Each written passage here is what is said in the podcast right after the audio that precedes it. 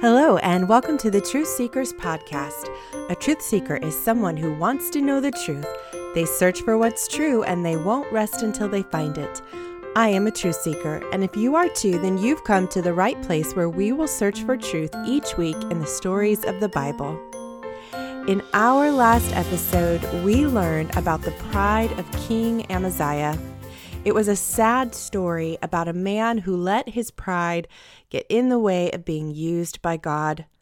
And what was sadder still is that Amaziah had a son, and his son's name was Uzziah. Uzziah grew up watching his father lead the people as king. Uzziah watched as his father made decisions, both the good and the bad. And so when Uzziah was just sixteen years old, he became king after his father passed away. sixteen. Uzziah was just a teenager. Can you think of what your life might be like when you are sixteen? It's most likely that you won't become a king or a queen when you turn sixteen. But Uzziah? Not Uzziah. During the height of his teenage years, he was made king of the southern kingdom of Judah. What kind of king do you think Uzziah will be? Will he follow in his father's footsteps? Or will he be a king like David and Asa and Jehoshaphat, who had hearts that followed after God wholeheartedly? Now, before we begin our story, it's important that we go back and talk about something we learned about a while ago to help us understand today's story. In episode thirty-one, we learned about the tabernacle. God had given Moses instructions for how to build the tabernacle that would one day become the temple. God gave Moses instructions for how to build this place because it would be the place for his presence to dwell among the Israelites. The sacrifices were also to be offered at the tabernacle or the temple. God gave Moses very specific instructions for how they were to offer the sacrifices, burn the incense, light the candles, and take care of the tabernacle and the temple. Who would be the ones to take care of the tabernacle?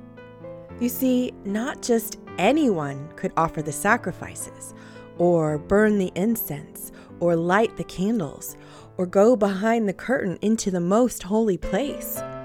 God specifically told Moses that only men from the tribe of Levi were to be the priests. Can you say Levi? The priests that were from the tribe of Levi were called Levites, or Levitical priests. They were the priests who were set apart to be the only ones who could offer the sacrifices and take care of the temple. When the priest offered the sacrifices of the animals, they were offering the sacrifices on behalf of the sins of the people. They were there to represent the people before God. You see, God is holy, and there is no sin in him. And in order for a holy, clean, pure God to dwell among a sinful people, there needed to be someone to take the punishment for that sin. Jesus had not come yet to die for the people, to take their sin, so the animals were offered in place of the people for their sins, and the blood that was shed from the animals pointed to the blood that Jesus would one day shed for the sins of all people. This was very, very important work. The offering of the sacrifices of the lambs and the calves and the oxen had to be done only by the priests. They were caring for the animals, the sacrifices, and the temple of God, where God himself dwelt. They had to be consecrated. Can you say consecrated? Consecrated means to be set apart, to be holy, to be different from everyone else. I want you to remember this job of the priests as we learn about King Uzziah today. After King Uzziah's father died, all the people of Judah took Uzziah who was sixteen years old, and made him king in place of his father Amaziah. You see, King Uzziah started out as a good king, just as his father had. God helped him against the Philistines and against the Arabs who lived in Ger-Baal and against the Meunites. The Ammonites brought tribute to Uzziah, and his fame spread as far as the border of Egypt because he had become very powerful. Uzziah built towers in Jerusalem at the corner gate, at the valley gate, and at the angle of the wall, and he fortified them. He also built towers in the wilderness and dug many cisterns full of water because he had much livestock in the foothills and in the plains. He had people working his fields and vineyards in the hills and in the fertile lands, for he loved the soil. Uzziah also had a well-trained army ready to go out by divisions according to their numbers. The total number of family leaders over the fighting men was two thousand six hundred. Under their command was an army of three hundred seven thousand five hundred men trained for war, a powerful force to support the king against his enemies.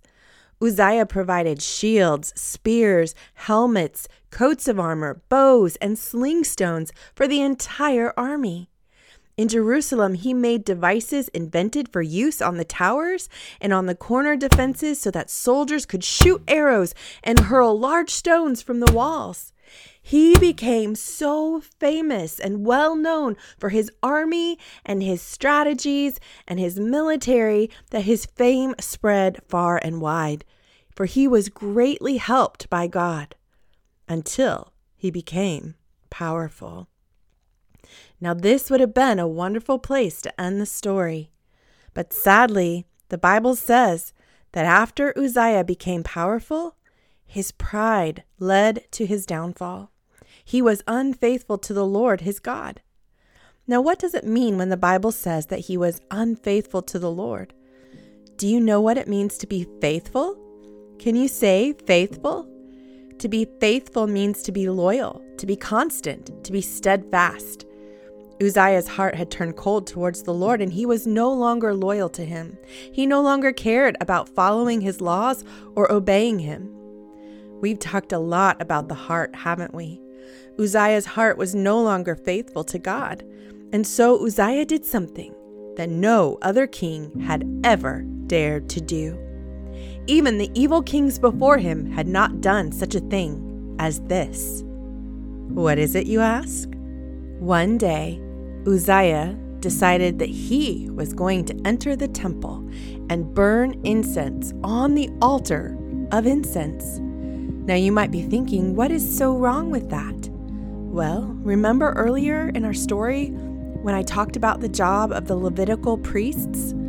God's temple was a holy, holy place.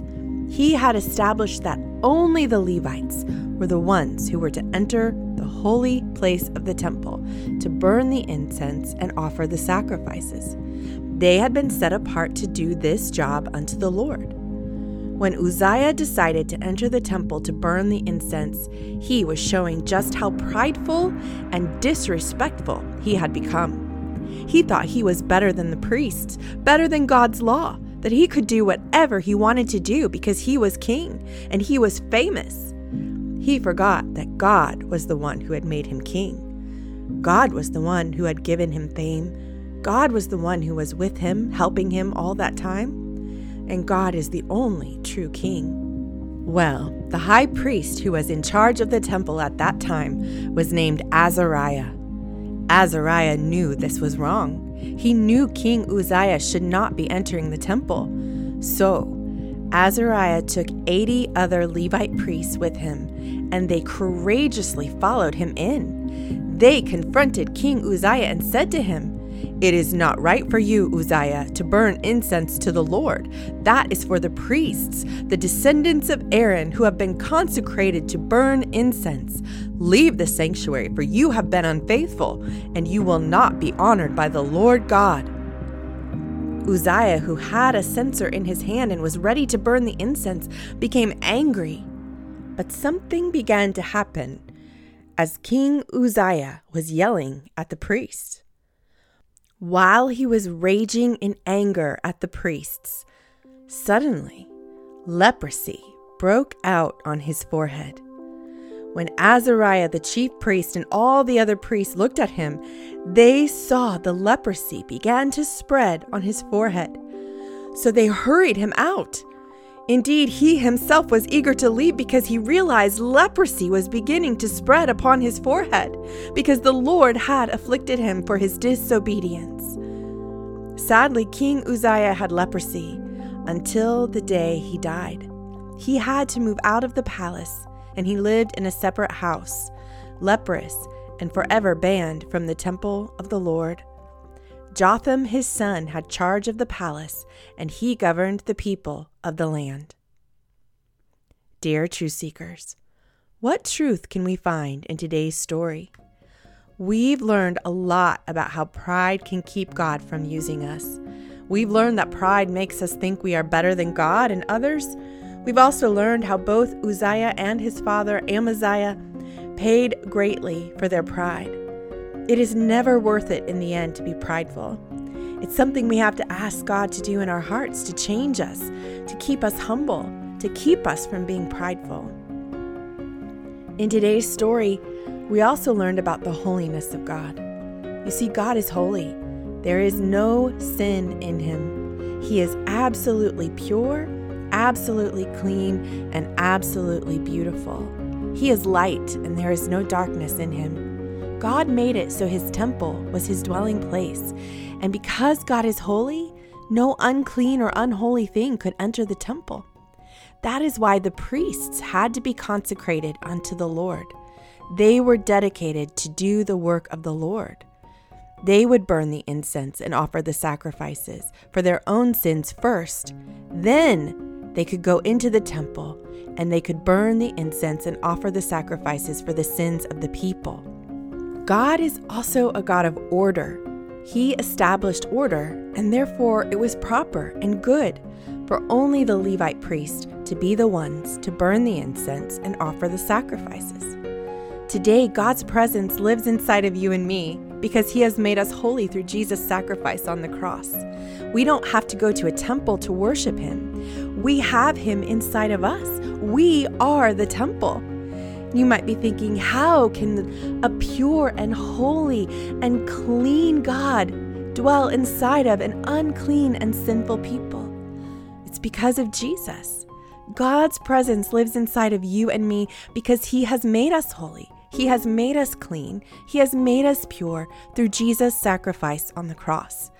The only way a pure and holy God can be near to us is because Jesus took our punishment for us. He took all of our sin, all of our uncleanliness, all of our darkness, and he placed it upon himself. And instead, he gave us his purity and his cleanliness. We have been washed clean and made holy in Jesus. This is how God's presence can live in us. Uzziah did not respect the holiness of God or his temple. While God is close to us and loves us very much, he also deserves our respect. We give God our full respect by honoring him and obeying him and being faithful to him with all of our hearts.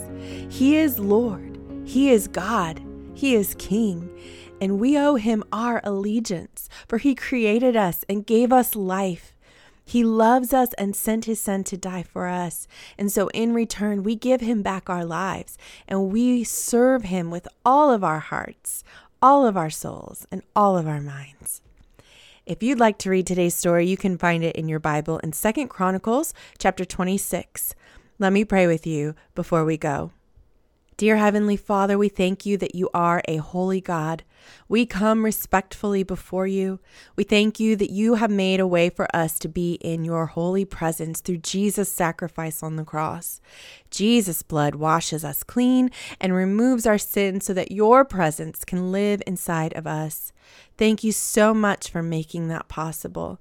We honor you, we respect you, and we worship you with all of our hearts. In Jesus' name. Amen. Before we go, I would like to read a few reviews that were left in iTunes for the podcast. Micaiah says, You are the best. I was just going to say you really connect to me when you don't know it, and I really love your podcast. Every night it helps me, and I am a Christian. I love you. That is so sweet, Micaiah. Thank you so much for leaving that review.